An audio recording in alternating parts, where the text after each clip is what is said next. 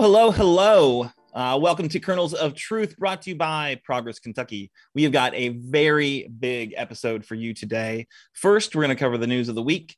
After this weekend's Kentucky Supreme Court ruling, is Governor Beshear going to be able to keep our Commonwealth safe through this horrible pandemic?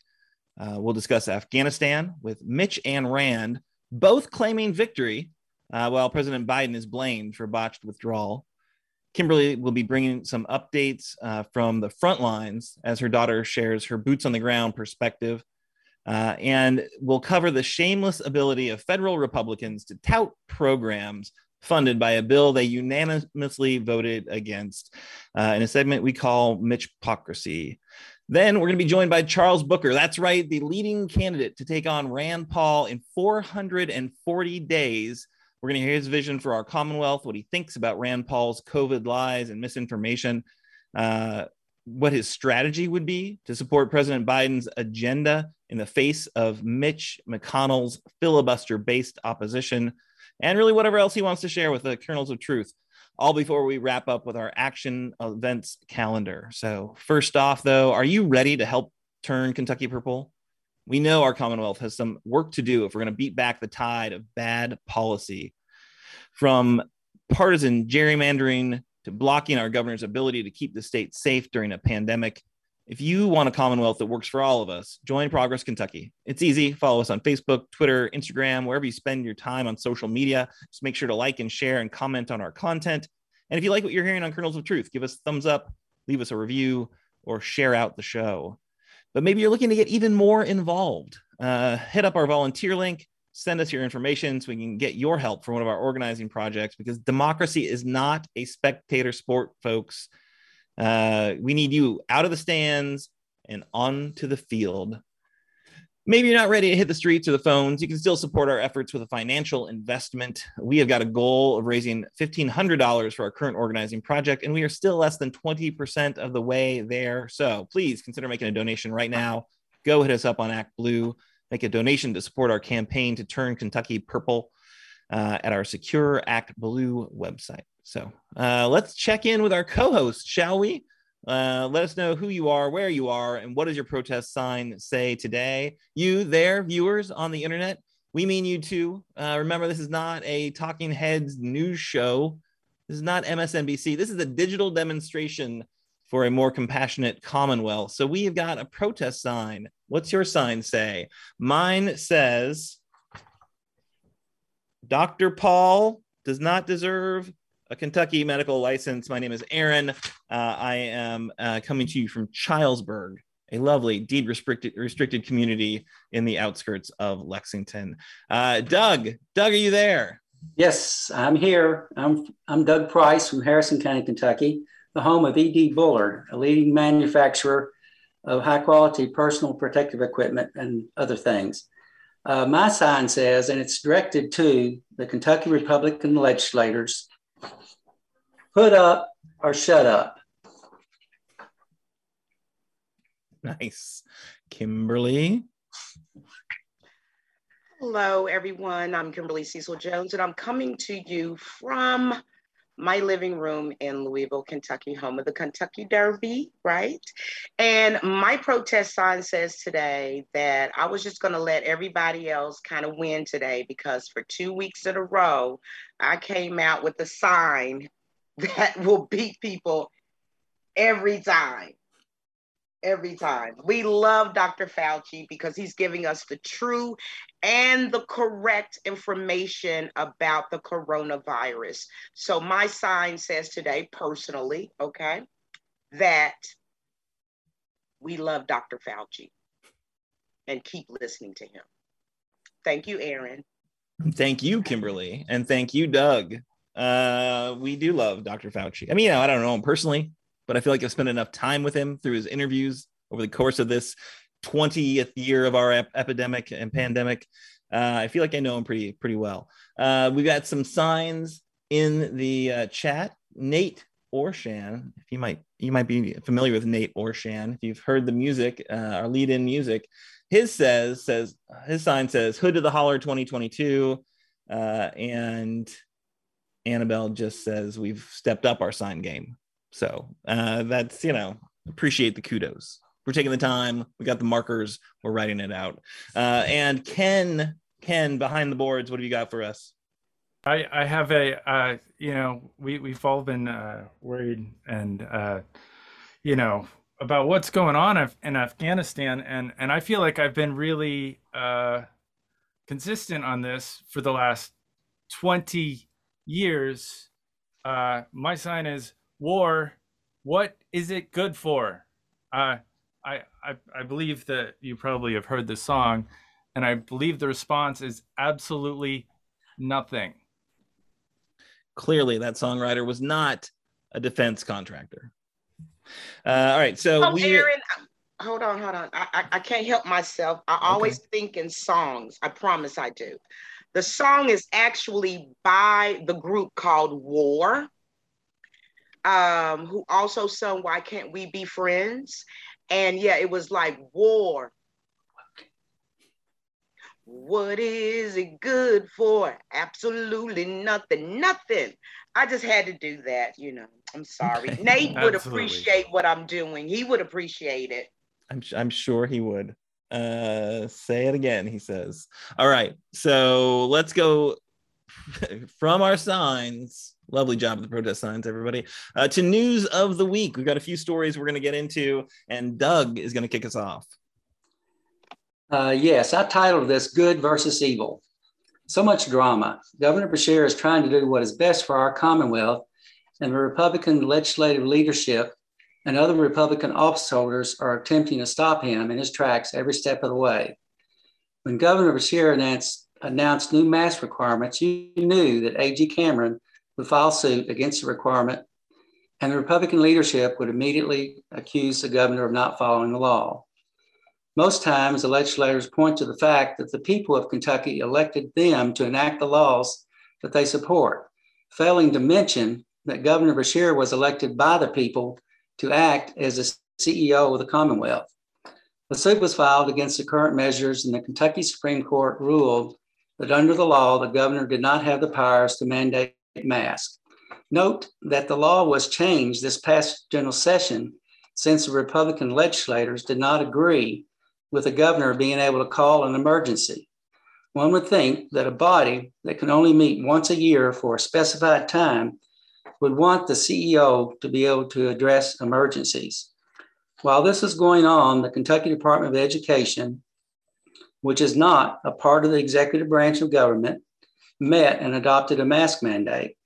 At that time, the Republican leadership placed the matter before the court system to, excuse me, replace the matter before the Administrative Review Committee, ostensibly to discuss the governor's mask mandate. I believe the KBA, KBE emergency order is not subject to overrule by the legislators and is not covered under the new law passed in order to limit the powers of the governor. KDE does not report to the governor, nor do they report to the legislature, or at least until the legislature tries to pass legislation that the legislators control everything. So, what happens going forward? Something of an impasse due to the fact that currently the legislature can only meet in general session, which is once a year, or in a special session that must be called by the governor. The special session can only address what the governor calls for them to address and can only meet the number of days as specified by the governor. The last estimate of the cost was about $68,000 a day. An interesting comment from Winston Griffin, chairman of the Kentucky Chamber of Commerce. The chamber recognizes the importance of masking in schools at this time because masking not only keeps our children and teachers safe, but also because of its impact on the workforce. We learned last year that when a student gets exposed to the virus and needs to quarantine, this has an impact on the work life of parents.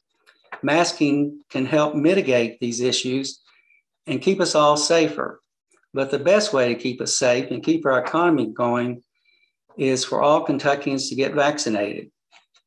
The Chamber is a strong supporter of Republicans, so this certainly will be a factor going forward. Senate President Stivers said it is too early to say a special session on the COVID response could be called. However, he says if lawmakers are called, they already have a folder prepared of response items. But he won't say what's in there specifically, though. He did suggest the legislature may have to take action on emergency certifications for out of state healthcare providers, adding non traditional instruction days for K through 12 schools, and finding ways to incentivize people into taking COVID 19 shots. During the last general session, the Republican led legislature limited the number of NTI days. This was a direct effort to keep schools from closing due to the pandemic. This law is now coming back to haunt the Republicans who now are seeing schools closed due to COVID, while at the same time not wanting masks to be worn by school students. In my opinion, they are trying to appease their base and have created a serious problem for the people of the Commonwealth and for their party. Beshear said at his late Monday afternoon news conference that he considers valid the State Board of Education emergency regulation, and that will remain in effect as well uh, until I guess somebody takes that to court. In a news conference yesterday, Senator Stivers indicated a willingness to work with the governor. Have they realized to do nothing is wrong? Yesterday, Stivers announced a new effort to get people to take the vaccine, but stood hard on the line. Hey guys, this is just a suggestion, not a mandate. And he announced a total cure for all things related to our COVID 19 pandemic pizza rolls, or excuse me, coupons for pizza rolls. Way to go, Stivers. The bottom line Republican legislators seem to be centered on disrupting anything the governor proposes and so far have failed to produce anything substantive. So, as my sign says, the Republicans need to put up or shut up. Back to you, Aaron. Uh, thanks so much, Doug. Yeah. So, do we have any detail on the the pizza roll coupons? Are these Jeno's? Are they Totinos? Are they pepperoni, perhaps? Because you know, I think that you know the right the right uh, pizza roll could absolutely get somebody to finally get off the dime and get the vaccine that's been free and widely available for how many months now? Six, eight months now. Pizza rolls. That's that's the kind of brilliant policy suggestions we can turn to the Kentucky GOP for pizza rolls. Meanwhile, the numbers keep climbing, right? Today, new cases, uh, nearly 5,000 new cases, the third highest total for the entire pandemic. 1,500 of which are kids 18 and under. Uh, there were 65 new deaths reported today, uh, and the positivity rate is over 13%. You know, the breakthrough infections are absolutely happening. Thankfully, it's keeping, you know, people by and large out of the hospital because the hospital is full of people who are just having regular infections. They're not breakthrough infections because these people have not been vaccinated. Uh, so yeah, probably, you know, maybe it's the choice between you know being intubated uh, and going to the ICU uh, or a you know or a pizza roll. maybe you know maybe that's that's the choice that they need to be confronted with but it, it's it's just so outrageous to me that you know the republicans cried and whined and wanted to you know have a role in it and it's okay you now have a role because you've you know gamed the system through your hyper majority uh, in frankfort what's your plan oh, it's pizza rolls. I don't know. Uh, Ken, what's your take on it? Pizza rolls. Uh, the the uh, COVID uh, looks kind of like a pizza roll.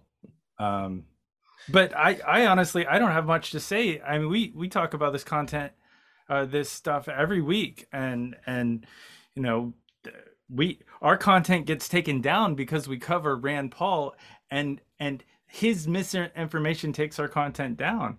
Uh, all I want to know is what why isn't the goal to stop the COVID spread and save lives? Uh, where, uh, how how does take uh, where where does freedom like how how are they going to take our freedom by like saving us from this deadly disease? I I don't see the mixture between freedom and COVID. Well, that's because you're spelling freedom wrong and you've forgotten the D U M B part of freedom. You know, the idea that here we are and we have pol- you know politicized a pandemic to the degree that it's it's part of our culture war.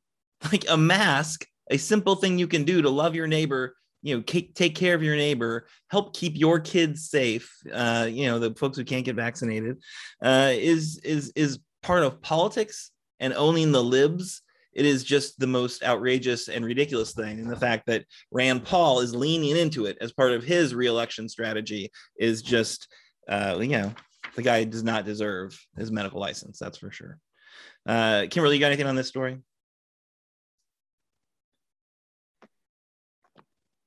I always have something on these type of stories. Um, every week I continue to say the same thing as I am posting as well our show so everybody can see us. Um, what else do we expect from them? And even with something as catastrophic as the coronavirus and everything else that's going on in America and abroad, why would we ever think that they would step up to the plate and then they're going to give crumbs out as usual? I mean, it's just business as usual. How can I say? Repubs as usual. Yeah, no, absolutely. Like we should not be surprised or shocked. We should not anticipate a different response because all they've got are culture wars, Fox News, uh, and just you know trying to make science political. Uh, you know, like I've said before, the GOP has a body count.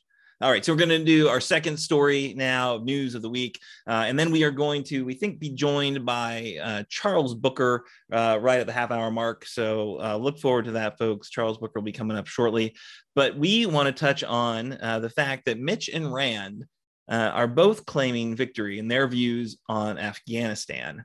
So that Afghanistan is clearly in the news. You know, probably the most attention being paid to Afghanistan since the first week of the Afghanistan uh, war and invasion uh, 20 years ago. Uh, and what we are thinking is pretty amazing here is that they are both claiming victory, even though they completely disagree with one another. And that's what happens when the buck doesn't stop with a senator. You just get to shoot your mouth off and say you were right. Uh, even though they, uh, you know, I think if Mitch had his way, we would never leave apparently. You know 20 years would only be the beginning apparently which i guess that makes sense right? Because to such a long lived political animal such as mitch 20 years is nothing right? It's barely half his time in the in the us senate. Uh, and then rand paul is basically agreeing with biden uh, and that it was time to get out long ago. But of course rand paul's not in charge of anything except shooting his mouth off so he doesn't get to worry about the actual logistics of pulling out of a 20 year occupation. He just gets to play, you know, uh, kind of Monday morning quarterback.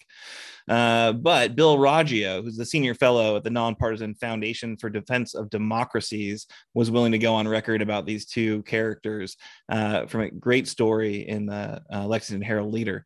Uh, and he said they're both wrong. Uh, he says, uh, Rand Paul basically holds the same position as the Biden administration. An objective viewer would say that was pretty wrong because it didn't happen the way we thought in terms of the the pullout and the uh, the handover. Uh, and then Roggio mentioned about McConnell saying he's wrong because the call to keep U.S. forces there was just staving off the ine- inevitable uh, if they stayed on the same path. So keeping the forces without changing the way we did things wouldn't have changed the ultimate outcome. It just would have delayed it. Uh, personally, uh, and again, I'm not an expert like Bill Roggio, but uh, personally, I am increasingly skeptical uh, that there existed a good way to get out. You know, the hand that Biden was dealt um, wasn't a great one. I am fairly certain Biden agrees with Rand Paul. The time to get out was immediately post 9 11 uh, or later, you know, like after we hunted down bin Laden. But, you know, when the Taliban was dismantled, and when Al Qaeda's terrorist network was absolutely disrupted, that was the original goal. Uh, and then it morphed, as it always does, this kind of defense contractor, military industrial complex blob just kind of took over and just got addicted to the money uh, and uh, the amazing amount of profits that these companies were able to generate. Uh, but you know, Dave Roberts on Twitter, who I follow because he does a lot of really good work on clean energy, uh, DR Volts. He had, a, I think, a, an important thread on Twitter talking about this. What specifically do people want Biden to do differently? Right. So Trump signed the deal with the Taliban. Uh, Biden pushed back the withdrawal date. Uh, one reason he pushed back the withdrawal date was to get more folks out. Right. That special immigrant visa process is quite cumbersome. So all these translators that the military just you know owe their lives to, these translators that fought you know shoulder to shoulder with our with our uh, Marines and our Army and uh, everyone for 20 years, we promised them we would help them get out. Uh, and you know Stephen Miller, folks recall, uh, racist in chief Stephen Miller. Uh, made sure that that process was as dismantled and as slow as humanly possible, uh, and you know that was something that the Trump administration uh, you know, handed off to Biden, which was a non-functioning SIV process.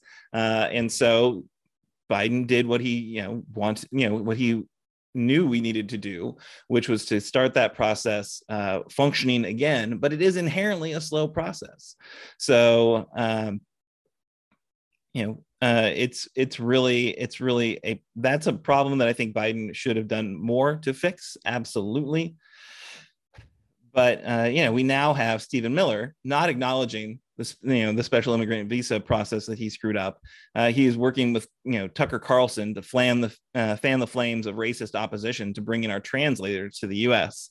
So the military now feel like they've been la- made liars of because so many translators have been left behind.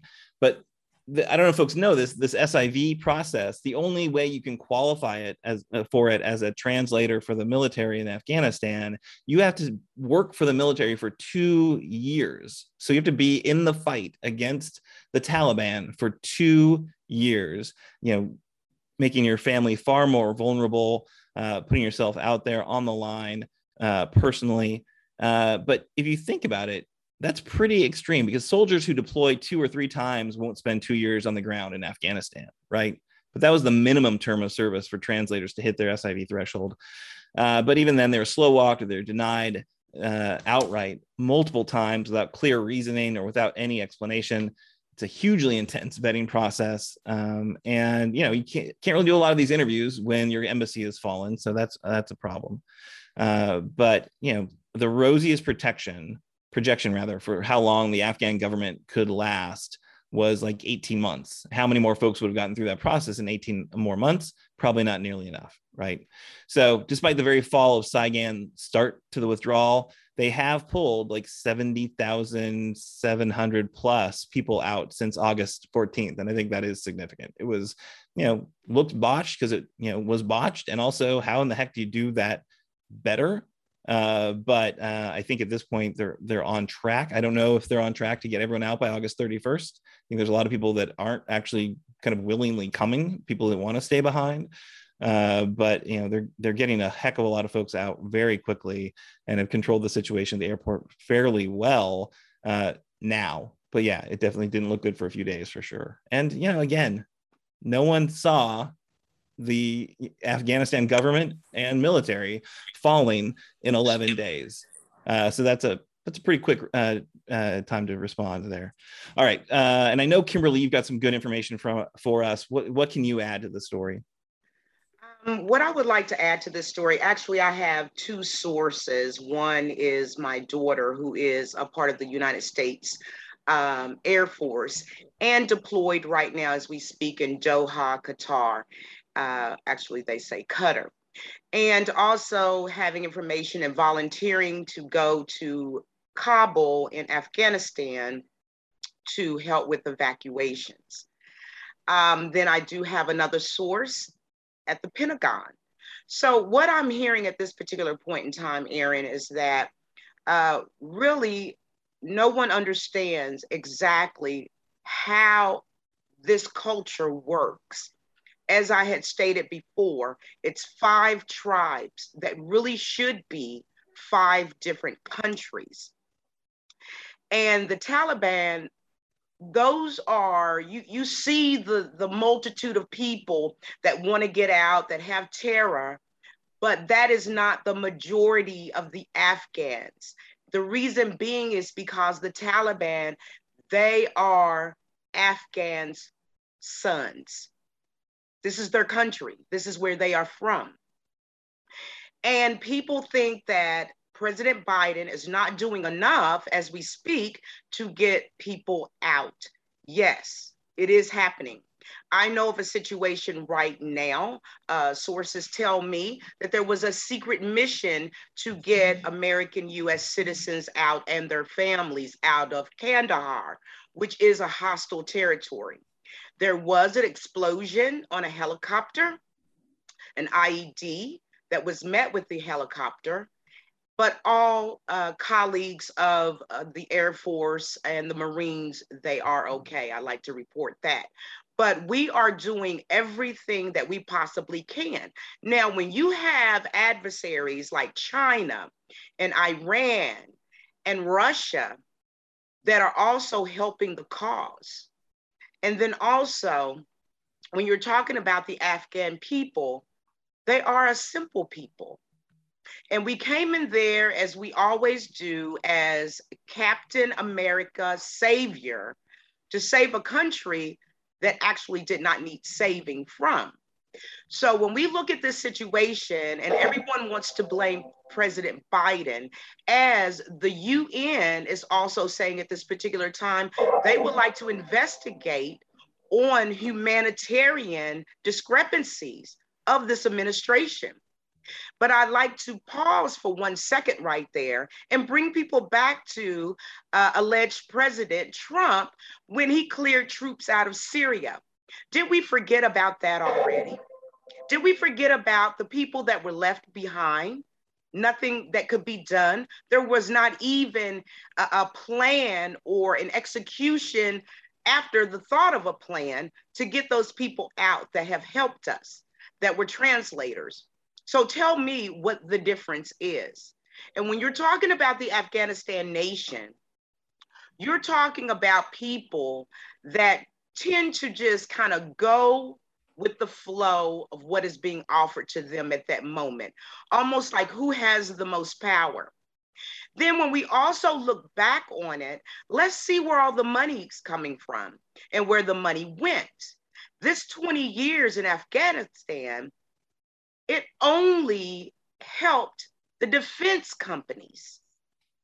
When you look at Wall Street, we actually stayed there and they made money while men and women died. My daughter was deployed to Afghanistan, putting her life in danger from 2019 to 2020.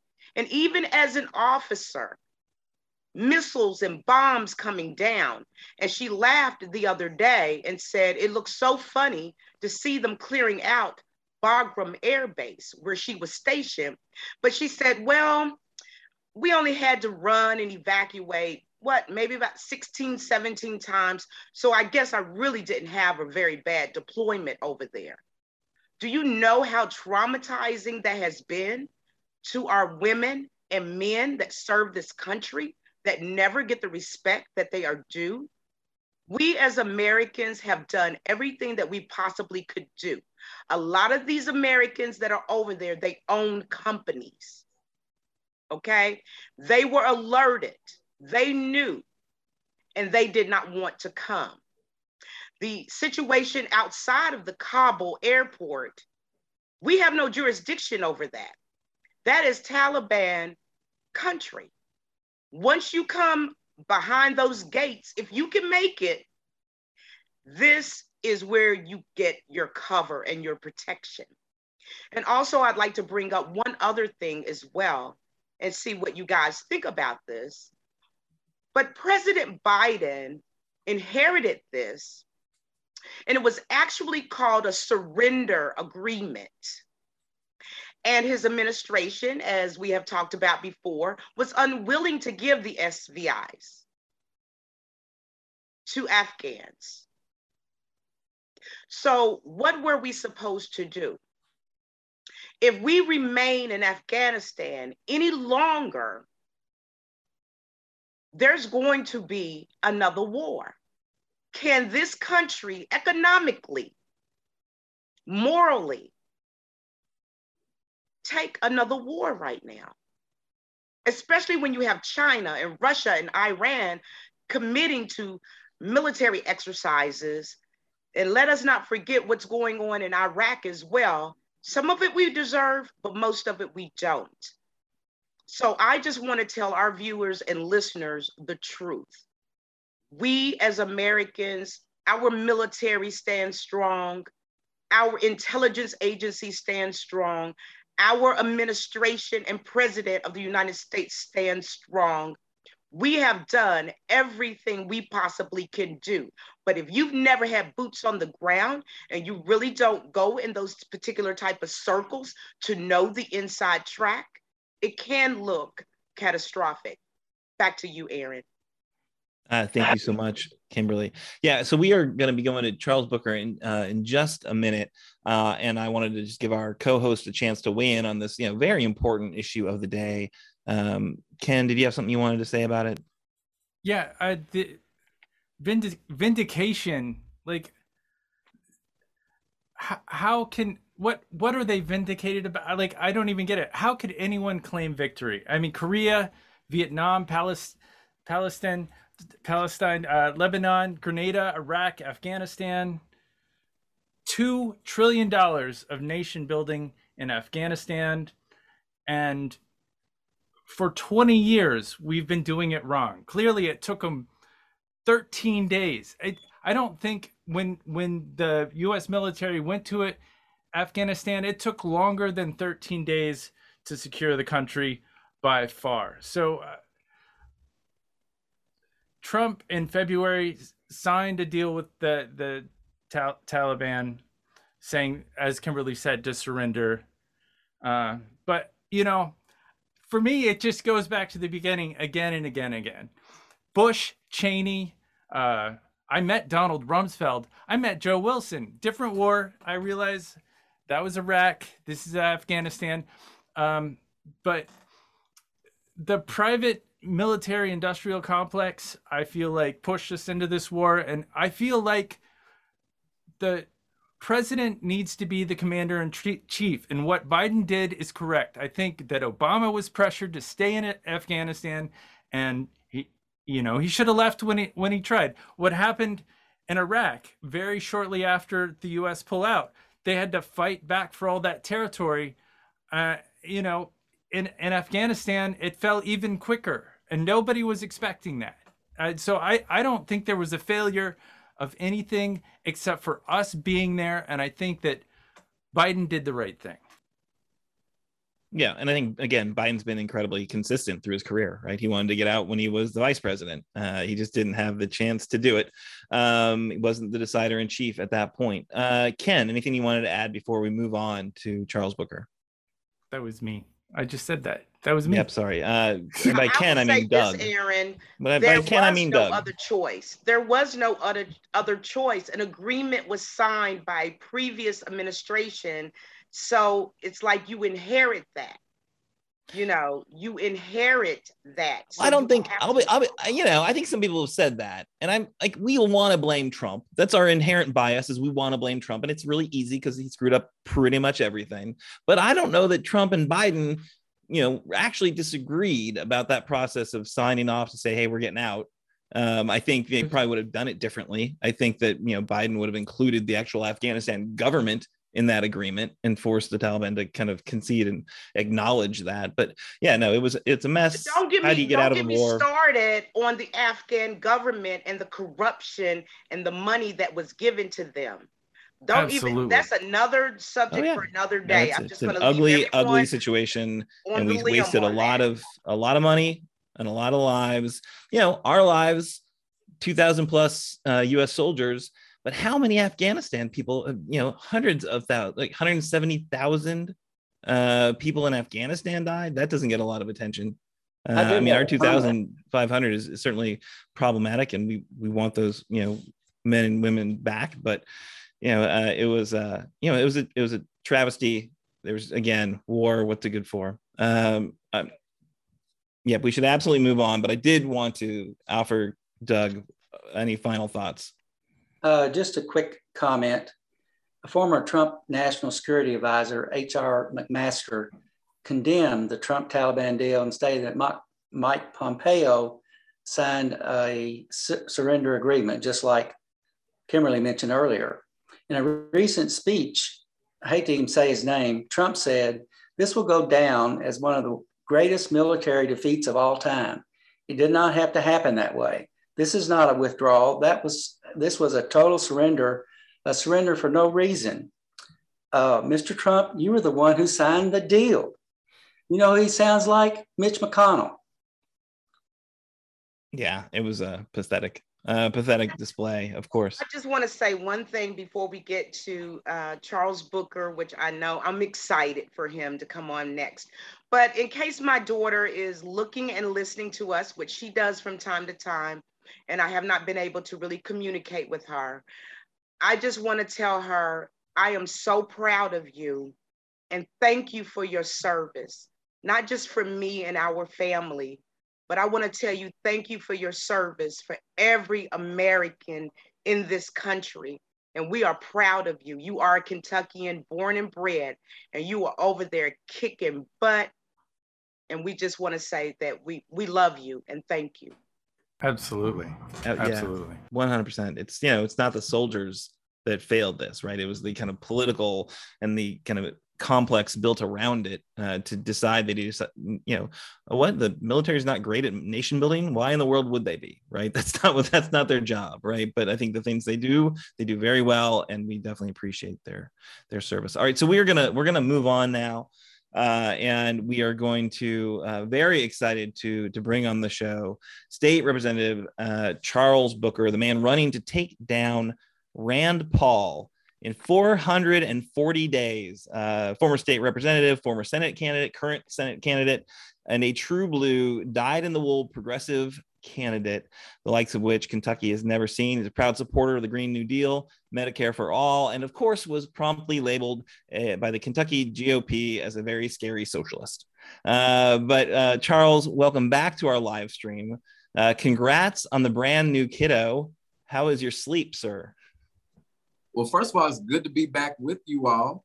Uh, and I want to echo uh, the comments and everyone that's watching. If you have served, my sister in law served in Afghanistan. We have a flag over our fireplace that she sent home to us. Thank you for your sacrifice. Um, I know you all had a, a, great, healthy dialogue there, but just wanted to throw that in there. Um, as far as at home, there is no sleep. I've, I've, just embraced that. You know, this is our third daughter. Um, it's the best thing in the world. Uh, but no, very little sleep. Third daughter, you are so so very outnumbered. Uh, oh, as yeah. the father of two daughters, um, like you're you're toast. You are I know who the bosses are, so I'm very clear. um, yeah, you know we we need to make sure you win, so you can be in charge of something. Uh, like that is because uh, that's not going to happen in your household. I'm sorry to say. Uh, but no, it's really exciting to see the kind of en- enthusiasm and the response. Um, you know, the last time you ran, your vision for our Commonwealth was often distilled to kind of helping communities who are hurting throughout the state from the hood to the holler, that line that caught fire, that vision. And now you even had an organization called Hood to the Holler. Uh, how are you? How are you sharing that vision this time around? How has your campaign evolved from your first time running statewide? Yeah, well, first of all, the the framing and, this rallying cry of hood to the holler, from the hood to the holler, was really a declaration of saying that we have so much in common. We may be in different parts of the map, different parts of the Commonwealth, but we're family. And if we all stand together and lean into those common bonds, we can win. We can uh, lead for big change. We can take care of our families. We can end poverty. We can pull up the roots of racism. We're unstoppable.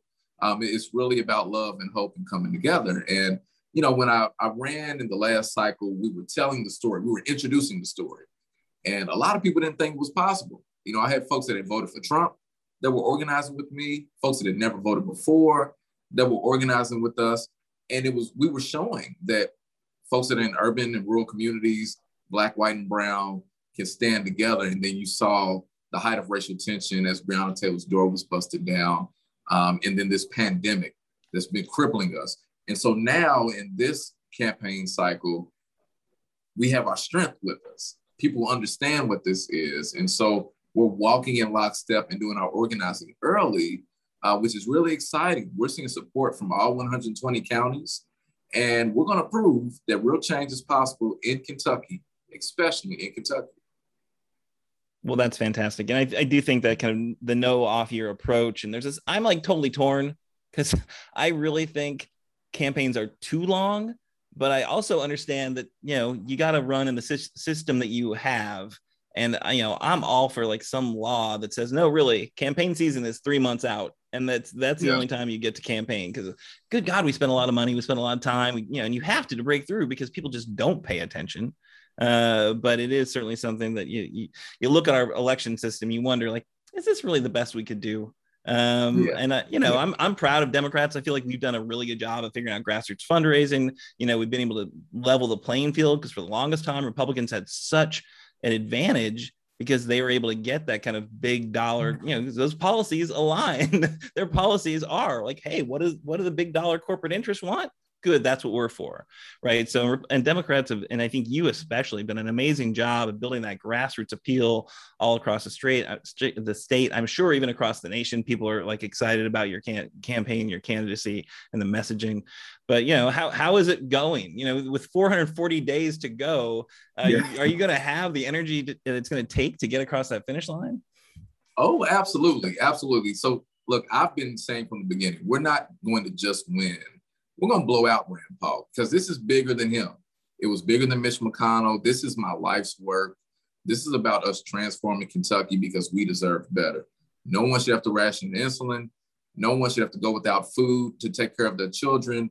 Industries have left and never come back. Communities have been left behind. We've been getting screwed by these politicians. And, and I know you all have seen the news and talked about Rand Paul in the middle of this pandemic trying to get stocks in remdesivir as his his wife and, and them trying to profit off of this pandemic while he's saying don't don't wear your mask, burn your mask, don't get a vaccine. And so what we've been doing now uh, is really telling the story about issues that Kentuckians are facing in a real way and saying that we finally need leadership that's going to fight for us, not against us, not treat us like a step stool. And, and it goes down to what's most important to you, what's pissing you off, you know, and, and these, these issues that we talk about, you know, again, make sure everyone has health care. You turn on your faucet, the water's clean. Your utility rates aren't crippling you. Your children can can get child care because we are covering child care and, and uh, preschool is universal. So you're not blocking young families from getting on their feet. We're getting rid of college student debt because I was the first in my family to go to college. Both my parents didn't graduate high school. And for a lot of folks, where you come from and how much money you have in your pocket in a lot of ways limits where how far you can go, and, and that shouldn't be because we're brilliant in Kentucky. And by telling that story, we're seeing people that are fired up, man, and, and I'm so inspired by it. And so our my vision is from the hood to the holler, we can stand together and lead for a new future in Kentucky. And I'm calling that a Kentucky New Deal. We're going to roll that out more in earnest over this campaign really soon, but it's really this broader vision that we can all rally together and fight back and while we're dealing with COVID now, trying to get through this, we have to come together. We have to. 100%. I'm so, so glad you mentioned uh, the fact that Rand Paul is trying to, you know, make money off people going to the hospital. I think the fact that he and his wife like bought stock first time in 10 years, they bought a, an actual stock and it just happened to be after he got a, you know, a, a, a briefing that average ears did not get about how bad COVID was going to be uh, and he invested in the company that actually ensures that you know people can survive co- getting COVID, right? And he's the guy who's saying you shouldn't wear a mask. Uh, you know, look, I am not you know an FBI investigator or an FEC investigator. Like this just stinks to high heaven, and I hope he's uh, held accountable. Uh, but I hope folks uh, also see we've got a petition out there right now. We're asking the Kentucky Board of Medical Licensure. That is, in fact, what it's called. That's the thing. The Kentucky Board of Medical Licensure uh, to investigate his statements and make sure that he's held accountable for his unethical medical advice of don't wear a mask during a goddamn pandemic. Uh, yeah. So I think we got. Uh, you also touched on voting there, which I think is clearly really important. I think we got Doug queued up to ask a really important story, a question about voting. Okay. Sure. So glad to have you here, Charles. Uh, that's actually my first name too, so we have something in common. It's a good name. I agree. Uh, do you have any more hot takes on excuse me, uh, the House passed the John Lewis Voting Rights Act yesterday, but despite multiple efforts to pass that and the For the People Act to protect the right to vote in the Senate, the filibuster wielded by the e- evil Emperor Mitch McConnell has the effort effectively bottled up. How do you think you could help move Biden's agenda past Mitch's filibuster fueled obstruction? You know, it's really um, it's frustrating. That's not a good enough word. Um, to see this tool, the filibuster, which you know folks call it a relic of Jim Crow. I agree with that. Um, it's been used to halt um, any efforts that would mean that we fight for greater equity. Um, it has not been used to bring bipartisanship. Uh, quite the opposite, actually. And, and in this moment where we saw an insurrection on the seat of democracy in our country, lives were lost, men and women in uniform who stepped up to protect the institution of our democracy have still been suffering, that we are seeing you know, this constant uh, attack and undermining on the ability to be heard at the ballot box and to have trust in our democratic process. And um, I, I, stood up on the House floor a couple of years back as a state representative and shared a story about my granddad. Uh, he told me stories when I was little. I never thought I'd be telling them to the world or to you, uh, but he told me stories about having to guess the number of beans in a jar. So he's from Mississippi, and you know he, he wasn't able to do it at times. He couldn't vote, and so our, our history is very real, and we need to protect the right for everyone to be heard at the ballot box. Kentucky has been one of the most disenfranchised states in the country. So it is particularly hard to be heard here. And when you see poverty that's generational, families that are suffering, and we don't have a voice to change it, that ain't right. You know, and, and the, the John Lewis uh, legislation, uh, the the People Act, we need public finance. We got to get this big money out of these campaigns so that people can finally be heard. And I'm going to fight for that. And if I'm in, when I'm in the Senate, you know how I'm going to vote. But before that, we're mobilizing people. So we're launching statewide organizing in the campaign. So uh, within the next couple of weeks, you will see we're going to be having folks tell stories about what it means to be heard at the ballot box. And we're going to be registering folks, especially those who got their rights restored from Governor Beshear's executive order, There's still a lot of them that don't know. So we're going to be pushing to put pressure on our legislators. That includes folks like Joe Manchin, uh, Kyrsten Sinema, who, who, seem to think that the filibuster is fine for them. Uh, we're going to fight like hell. And then when I get up there, you know how I'm going to work for you. I'm so glad to hear that. I, I know in Kentucky, um, if we have 45% of the people that vote, then a candidate wins about 23%. That candidate takes that victory, quote unquote victory, and says, Well, I'm going to do what the people want. He's going to do, he or she's going to do what 23% of the people want, right. and the other 77% of the people are not represented. So anything that can be done to increase voting and get more people to vote is has got to be good for everybody. Absolutely. Absolutely. That's a great point, Doug. Good question. Uh, Kimberly, do you have a question uh, for Charles? I sure do. How are you doing? I'm doing well. It's good to see you. Good to see you. The last time I saw you and talked to you was at Fancy Vax. Um, you know, tell me what are your thoughts as Rand Paul continues to do what he does best, and that's called lying right. about the COVID and, you know, this thing where he's always attacking, um, I'm going to call him the Honorable Dr. Fauci because he's been through so much. Um, and the misinformation that's spewed all the time through pundits like Sean Hannity and Carlson Tucker, uh, Newsmax channel, One American News, and of course, um, the number one thing for Rand Paul people is Fox News. How can we dispel that? What what do we do with a, a Rand Paul? You know, this speaks to the power of organizing. You know, as, as frustrated as we are about the lies that are lifted up, we got to put the truth out there.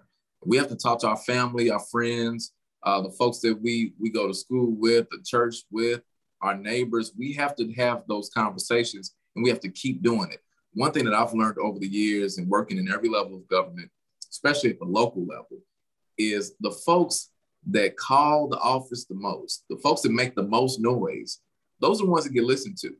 Now, it may not be that many folks, but if they raise enough sand, you're going to respond to them.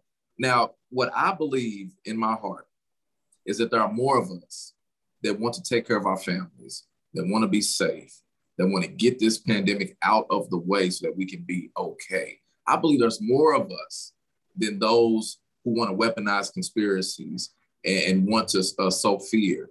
So we got to do the work. And, you know, one thing I'm leading by example in is going to places across Kentucky and in venues. I'm to go on Fox News. I'm to go everywhere to tell the truth because I love the people of Kentucky. That's something we don't hear from our elected officials enough, folks that actually give a damn about us. And so by organizing around the truth and training folks on how to talk to one another and giving them the tools to do it and even incentivizing and, and putting money in folks' pockets. If you think about what happened in Georgia in the runoffs, they were paying folks to organize and helping to create jobs for folks to just talk to their family and friends about voting. Let's do that in Kentucky from the beginning. And, you know, we'll, we'll beat them. We will. We don't have a choice. I appreciate you saying that. I remember that I asked you at Fancy Vax and uh, at the time when I saw you, I was so very, very ill, but it meant a lot to me. I had just gotten over COVID, although I was fully vaccinated since uh, May 4th, and I contracted it from someone that was fully vaccinated. So the this misinformation has to stop. But I did ask you a question as far as just right here where I am yeah. where your home is in Jefferson County, that there's just a 20% um, rate of African Americans that are vaccinated. And this trend seems to go all across our country. Um, what can, you know, someone like myself who is African American, what more can we do? And also collectively as a group, what more can we do to yeah. get our most marginalized out there to get um, vaccinated? Well, you know, one thing that I've seen, and I know you've seen it too, that um, now in the news we hear about the conspiracies. Uh, we hear about the folks that are, you know, saying just really um, outrageous and very concerning things. Um, but a lot of folks just don't know. There are still a lot of people that don't know what's going on. They, they have a reason. They are justified in not trusting what's happening in general. There's a lot of reason not trust government overall. That's why I'm running because we need people in there that actually understand the struggle, that have gone through some things, that are going to fight for us. So we have to empathize with folks that are afraid, but we still have to show up and speak the truth for them. So you all using this platform is helping folks. Um, I'm going to convene some uh, physicians to answer questions and dispel myths. Um, you know, we have to go out into the community. We got to go to folks and just let them know the information that is available and cut through the noise and the lies. And we have to keep doing it. And that's the big thing. We can't just do it one time and, and hope that they're going to be okay. And we can't do what the Republicans in leadership in the state legislature are saying, well, just have a free pizza party. Look, this is too serious. Um, one of the biggest things that we needed now is relief for folks who are on the front lines that have had to keep working because they couldn't afford to stay home. They had to take care of their family. Unemployment was at a historic level uh, in Kentucky. Businesses have been shuttered because of this thing. We need that investment, folks are losing their homes. All of this stuff is happening, and at the federal level, we have the chance to put relief on the ground, invest in infrastructure, and our senators are voting against it. And so I need our folks to know our power. While we're fighting on the ground, we need folks that are in Washington that are going to fight for us. But in, in, in the meantime and within all of that, Thank you for what you all do. Thank you for always speaking the truth. It's never in vain. And I'm going to use my platform and my voice to join with you to do it. That's great. Thanks so much, Charles. I think we have one last ke- uh, question from Ken. Hey, uh, Charles. I don't think we've met before, but I I not supposed to tell people who I voted for, but I did vote for you at least one time in my life. So I, I appreciate uh, that you run on a progressive platform. Thank and you. I I really do. I, I appreciate uh, progressive politics. Hence, that's why we do this show. But one of the things I'm really concerned about is, uh, you know, elected politicians and media outlets and and uh, different, you know, even people posting on, you know, stuff on the internet, uh, calling uh, you and Democrats like socialist, liberal, extremists, demons, yeah. and and and worse. And and one of the things uh, that that I think really hurt uh, McGrath when she ran is they called her, uh, and, and this was never embraced by her campaign, a Trump loving Democrat. And I don't think there's any risk of anyone calling you that. so, so. At, at, at, that at the very least uh, i feel like uh, is good but you know tucker carlson tonight gets uh, over 4 million viewers uh, and and pushes fox news to the number one news uh, uh, broadcasting site. And and and this stuff like pizzagate and the insurrection and and all this stuff just takes off like wildfire. Uh, the most shared uh, content on the internet is often a lie so right. so my question to you I, I know it's a very long-winded opening up but is it possible to dispel these false false accusations and blatant spinning behind things like Black Lives Matter, uh, the Green New Deal, Afghanistan, and so far is is is all fair in politics, or uh, should there be accountability for for uh, our representatives? What does accountability mean to you? Yeah, well, you know, in in this moment in time, there seems to be very little accountability in politics. It seems to be the case that anything goes, and and it's costing lives and it's undermining our pursuits of democracy. We haven't fully realized democracy. We're still trying to do that. And all of these lies that go unchecked, um, folks that are running for office now, chasing the boogeyman, you know, I've, I, I look at Rand Paul as almost like Scooby Doo. He's, he's chasing for this boogeyman all the time to keep people afraid, to keep us fighting amongst ourselves. And, and at the end of the day, you take the mask off, it's him there destroying us, you know, and, and I believe that accountability has to start with the democratic process for us, uh, which means we need to get him out of there.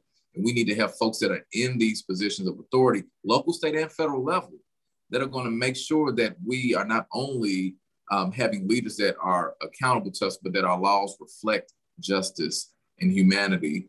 Uh, and, and look, I get called a lot of things. You know, um, Rand Paul put an email out right after I launched and called me a, a racial left candidate.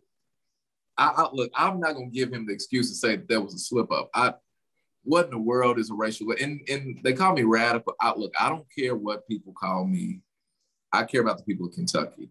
And what I think we need to see are folks that are going to stand up, not be afraid of our position, not be afraid of what we, we believe in, but still show love and still lead with unity to say we can speak the truth.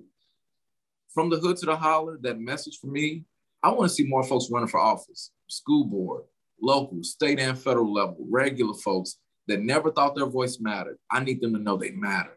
And so that's why this campaign is important. We're building infrastructure, and that's ultimately how we'll get that accountability. My daughter's name is Justice, my third daughter.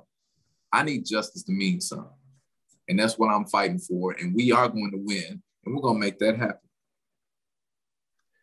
Well, that that's a fantastic wrap up. Any final thoughts? Anything you want to leave our audience with? Um, I know that we've uh, you've been incredibly generous with your time, and we appreciate that. Uh, but we have another story we need to cover before we move on out for the night. So, anything you want to say to to just uh, fire up the troops one uh, one last chance uh, before we uh, head off? Yeah, you know, I want to tell everyone bet on Kentucky. There's a lot of cynicism. A lot of folks doubt the change is possible. I believe in us. I know what we can do. Let's prove the doubt is wrong and go to charlesbooker.org, sign up to get involved with me. We're going to organize across Kentucky. Of course, we'll beat Rand Paul, but we're going to do so much more than that. This is for the people. Let's do it. Awesome. Awesome. I think that, you know, there's a lot of people who are listening, a lot of people who are getting fired up. And yeah, 440 days to go, people. Let us make this happen, huh? That's right. Uh, thank you so much, Charles. Have a great, uh, great evening, and I hope you find some chance to get some rest there with your three daughters. I will do my best. Thank you all. all right, take care. All right, so we're gonna uh, thanks again to, uh, to, to Charles Booker, who is running uh, a, an impressive campaign uh, to take on Rand Paul, who, of course, you know, if you watched this show before, you know there's not a lot, lot of love lost uh, about Rand Paul. Not a big fan of Rand Paul over here at Kernels of Truth. Uh, but of course, if if Rand Paul wants to come on and talk about why Charles Booker's wrong or why we're wrong and why he's really a stand-up great guy and cares about the, all the people of Kentucky, he is welcome to come on our show. Can, can you imagine? Can can I ask Rand Paul a question? Because I would like to ask Rand Paul a question. Can't be about his hair. He's touchy. Got some questions. we have some questions. Uh, all right, so we're gonna get back to news of the week. We have one final story about uh, one of our favorite issues here, Mitchpocracy, uh, and how how hypocritical Mitch McConnell can be. Uh, Kimberly, you got you got a story for us? If you do, we can't hear I you. Do. Oh, there you go. All right, now we can hear you. of course I do. I was so much into what uh, former state representative Charles Booker was saying. I did not actually pull my story up, but I can do that right now. so, uh, you know, you guys could go ahead on and talk amongst yourselves as I look it up on my sure, phone. Yeah. I've been like sharing a lot. You know, I've been just sharing, sharing, sharing. Yeah, yeah, sharing a lot. I appreciate. That. I feel that. like this has to do with the, uh, you know, the opioid crisis, which has been an epidemic uh, here in Kentucky, uh, and it's just. Uh, it's devastating. I mean, I, I, I, I feel like that there's more homeless people uh, walking our streets since since the pandemic has happened because of, of the tragedy that's that's going on with this.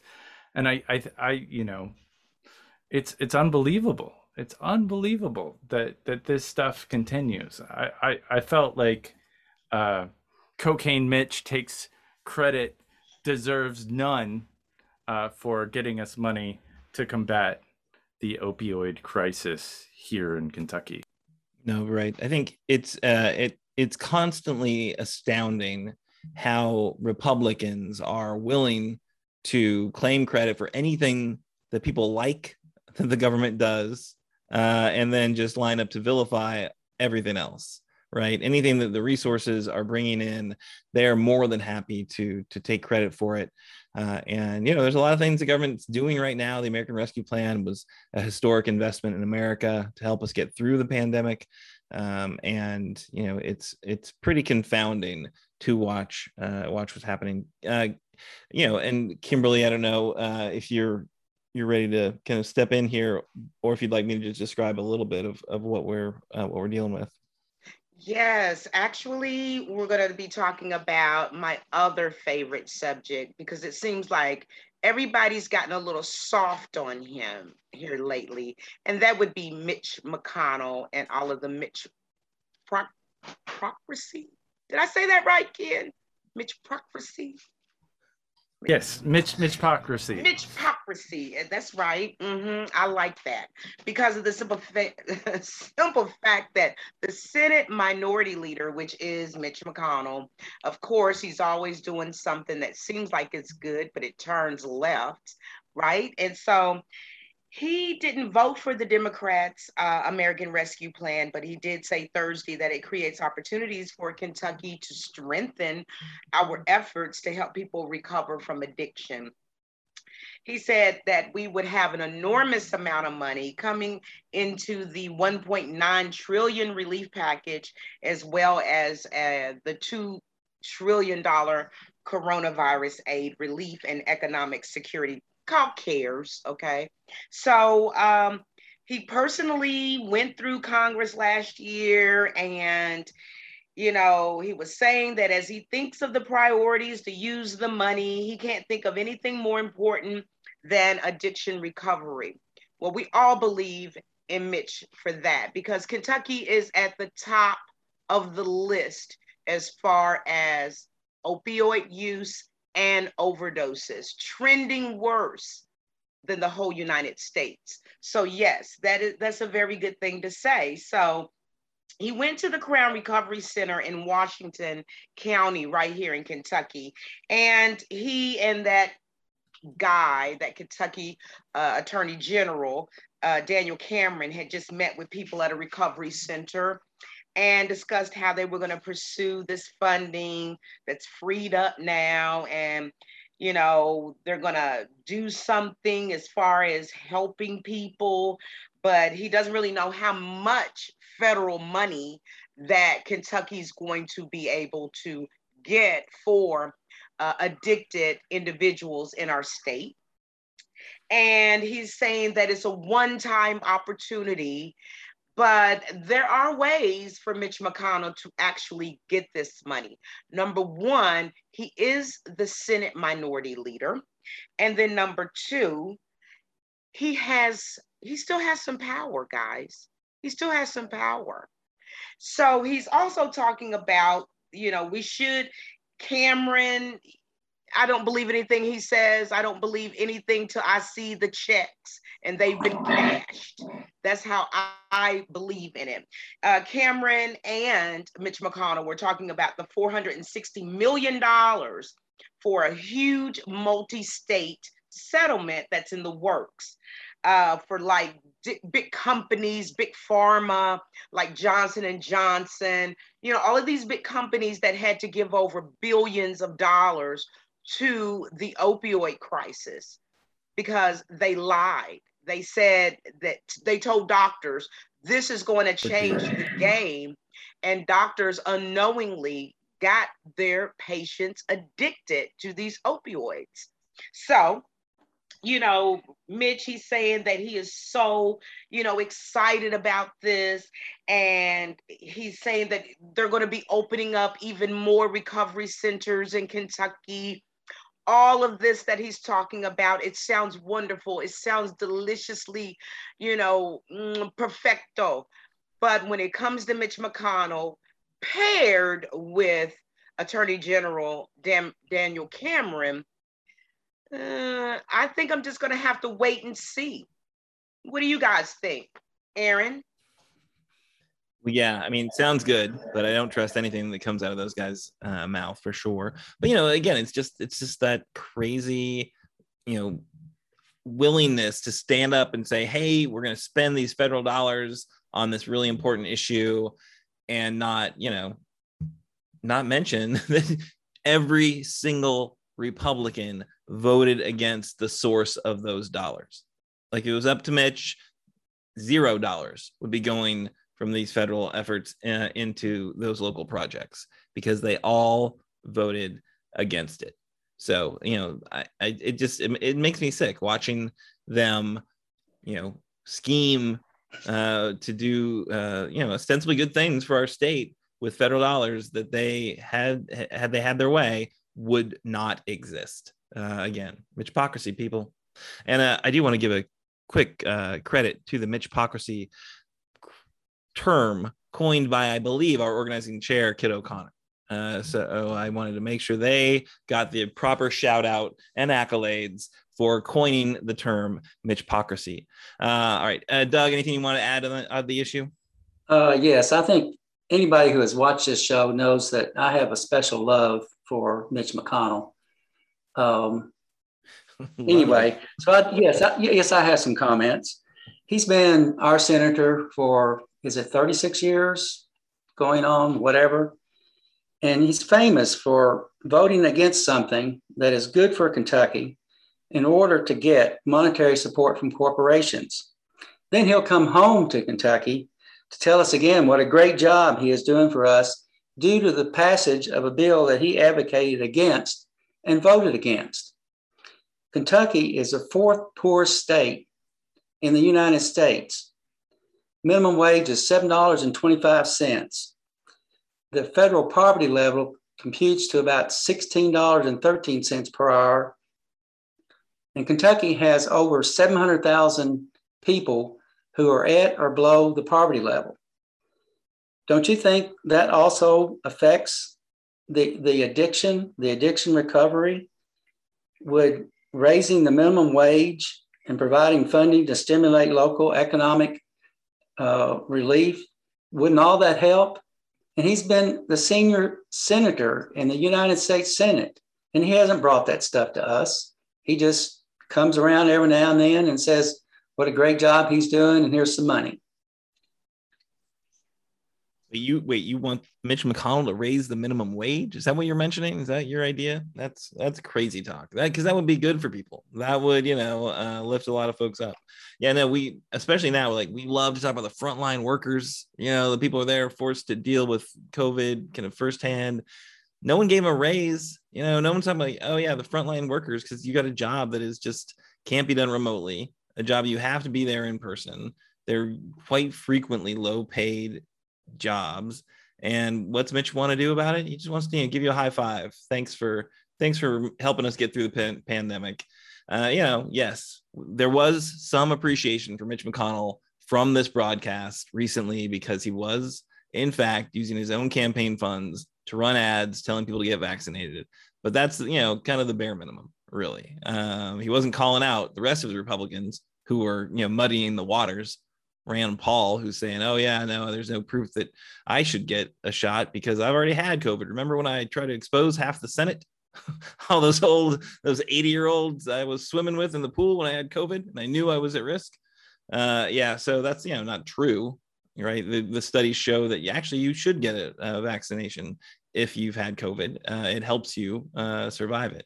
So yeah, but you know, sure, Mitch has done a few things that are from time to time not as bad as most Republicans. Uh, that's pretty much all we can say about that guy. But at any rate, we probably won't ever have to deal with him in election because he's probably going to die in office. Uh, so you know, uh, at no, any rate, uh, we should move on. I think we've got some. Say, who's to even say? I mean, What's but that? how does uh, co-, co- cocaine Mitch like he embraces this? This is a a topic that he embraces. How how in the world can a guy named Cocaine Mitch, who didn't uh, vote for the American Rescue Plan, uh, like, like how is he even good to fight uh, the, any kind of drug war when he embraces that uh, concept? Uh, put on, he, made T-shirts. As, as far as using his campaign money, he's too old to run again. And it's like you said, he probably is going to die in in office. I think one of us on our committee has predicted made a prediction about that. But um, you know, he doesn't need his campaign money now because he's not going to run again. You know, and also he's really good at making it. So if he needs it, if he needs more, if he is alive, you know, uh, in five years or whatever, uh, he'll know, probably he, he, can find some more. Uh, has after, how's his hand look? It doesn't look as black as it once did uh, as he's gotten some pretty serious magic, you know, uh, to like uh, fix his, you know, because when it happened to Dumbledore, he died. It was, you know, it was inevitable. But uh, apparently, that black magic that Mitch uses is more powerful than Dumbledore's good magic. All right, so we've gone off the deep end. We're going to move on to the action events calendar, which I believe our friend Kimberly is going to share with us.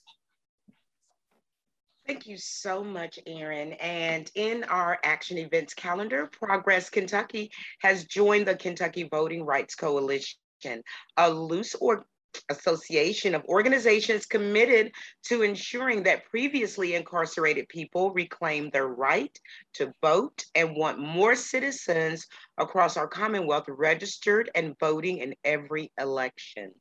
They have some events coming up to put these goals into action, and you can find out more about their efforts online. So, uh, in Douglass Park concert in Lexington on this weekend, uh, no, actually, that's tomorrow, the 26th. I'm living a week behind everybody. Seriously, it's like I've lost a week in time. I don't know where it went. But tomorrow at 6:30, uh, they're going to have a voter registration table. Then at Northern Kentucky University, voter registration table will be August the 30th from 10 a.m. to 2 p.m. The Grassroots Lobbying for Voter Rights webinar is going to be August the 31st from 7 p.m. to 8.30 p.m. And then the voter registration table at Kroger in Louisville, which is going to be on September the 2nd at 5 30. So you can find all of these events if you go to www.mobilize.us and then you can put forward slash KFTC forward slash events. So you can look those up for yourself and, and it's, in the, it's, in the, it's in our uh, the link is in that Yes, text. and the link is in uh, up there on the screen for you right now. So uh, have your pen and paper. You know, when it's my turn, I'm going to have some great information for you. So uh, Progress Kentucky has launched a petition to urge the Kentucky Board of Medical Licensure to investigate what I believe to be unethical medical advice from Dr. Rand Paul. If you're interested in what we have to say about that, you can find it online right there. Also coming up is Let's Do This. Let's Do This is a campaign to get the city of Lexington and surrounding communities vaccinated. If you would like to join other community members for a neighborhood canvass, more information can be found right there on the screen on the Lex Beat COVID. So I want to let you all know I'm very, very excited about next week. Uh, next week on the Kernels of Truth, we're going to be joined by Mr. Bill Londrigan, the president of the Kentucky's AFL-CIO, to discuss the state of the workers' movement in Kentucky and labor's expectations for the PRO Act, their current legislative priority in Washington, D.C. right now. Progress Kentucky is a nonprofit organization registered with the Kentucky Secretary of State, organized as a 501c4, is affiliated with the Indivisible Project and the Commonwealth Alliance Voter Engagement, otherwise known as K. Also, Progress Kentucky's goal is to educate, organize, increase voter turnout, and advance a progressive agenda through civic engagement. More information can be found at progresskentucky.org. You can go on that website also to learn how you can volunteer and support our ongoing efforts. Production services and media content are provided by Couchfire Media. Couchfire Media ignites multi-camera, live stream, fiction narrative, nonfiction educational, informative animation, and commercial video production content. More information about Couchfire Media can be found at couchfiremedia.com. And also, I would be remiss if I didn't let everybody know that uh, the Jones Report, you can find us on the Jones Report radio program.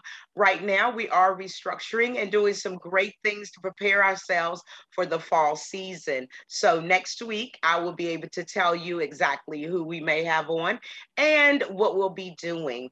But otherwise, uh, my my co-host always, uh, my good friend Betsy Foster, magnificent force in the political arena. Also, Mike Breuer, and uh, our production and producer, Mr. Ken Howe. Know you guys love him, and of course, yours truly, Kimberly Cecil Jones. The music that you hear comes from the geniusness of Mr. Nate Orshan. You can find more information and listen to his music. I suggest that you do. And you can find him at natosongs.com, and that's N A T O songs.com. So uh, I'd also like to say this to you. This is WLXU 93.9 LPFM Radio Lex Lexington, the voice of the people. The views expressed on Progress Kentucky's Kernels of Truth and our guests are not necessarily the views of Radio Lex or its board of directors. The views expressed on Progress Kentucky's Kernels of Truth are our own. If you miss our weekly show on Radio Lex, don't worry. Live video cast content and source links can be found on the Facebook and YouTube channels. Audio podcasts are available. Yes, they are on Apple, Google, Spotify, and others by searching Progress Kentucky. Links to all of our media platforms can be found right there. Once again, find all that you need on progresskentucky.org. And as we move towards this week, and we think about everything that's going on with the Delta variant, the Lambda variant possibly coming through, West Nile happening with the mosquitoes in the state of Kentucky. Don't fear. Fear breeds more fear. Fear breeds more contempt. Fear breeds more chaos. Wouldn't it be better to just be nice to someone? Wouldn't it be better just to make someone smile? Because the good things you do for others will come back on you. And I like to say it was great having Charles Booker here. Always much love to the best host ever. Well, running neck and neck with me, Mr. Aaron Viles, Mr. Doug Fresh, who I affectionately call Dougie Fresh because his information is always fresh and truthful. Our producer and production director, Mr. Ken Howe, and Annabelle and Nate, and all the people that comprise Kernels of Truth and Progress Kentucky. And, guess and you're what? amazing. We'll see you, you here. You're amazing, Kimberly. Week. Same bat channel, 7 p.m. Bill Londrigan, you gotta watch. We'll see you then. Have a good week.